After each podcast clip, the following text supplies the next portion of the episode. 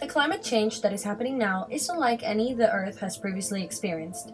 We have already experienced 1.19 degrees Celsius of warming since pre industrial times, 1880s to 1900.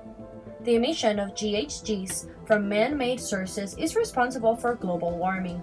More GHGs in the atmosphere means more of the sun's energy is trapped, increasing global average temperature. This change in temperature affects our climate and the weather we experience. These emissions mainly come from those countries that industrialized first. The developing countries that have contributed the least to the climate change are facing the worst consequences.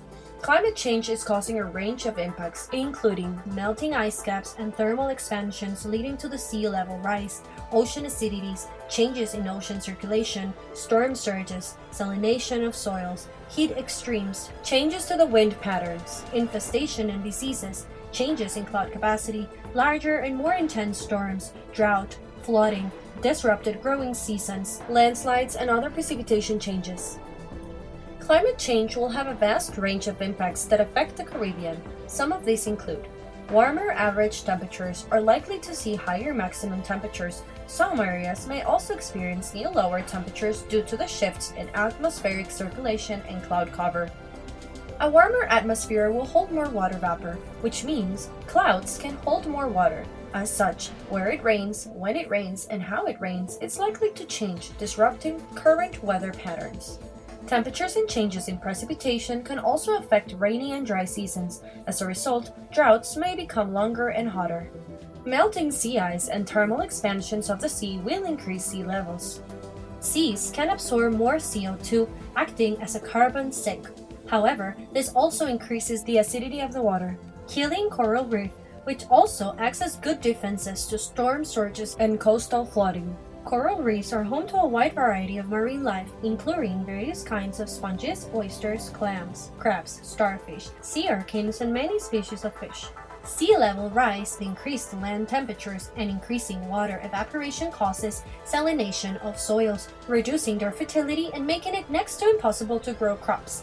As a result of increased temperatures and variable rainfall, crops, growing seasons are likely to be disrupted. Similarly, the risk of wildfire increases with intense heat and lack of rainfall.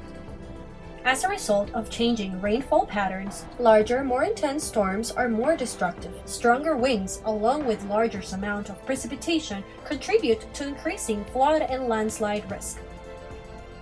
Scientists have developed climate models to understand how changes in energy, like increases in global average temperature, are likely to affect our climate. Climate models are computer simulations of our world.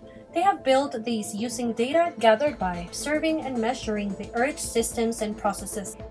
This data helps scientists to understand the relationships and processes of the Earth system and to describe these as mathematical equations. Equations are then combined to create a climate model. The calculations are performed by supercomputers and take many months to solve. To work out what the future climate might look like with increased global average temperatures, scientists input data that might be gathered from future observations. Different potential stories about future emissions are made, mapping out different paths our future may take. These future stories are called representative concentration pathways or RCPs. They describe different future scenarios based on how we may change our behavior and emissions.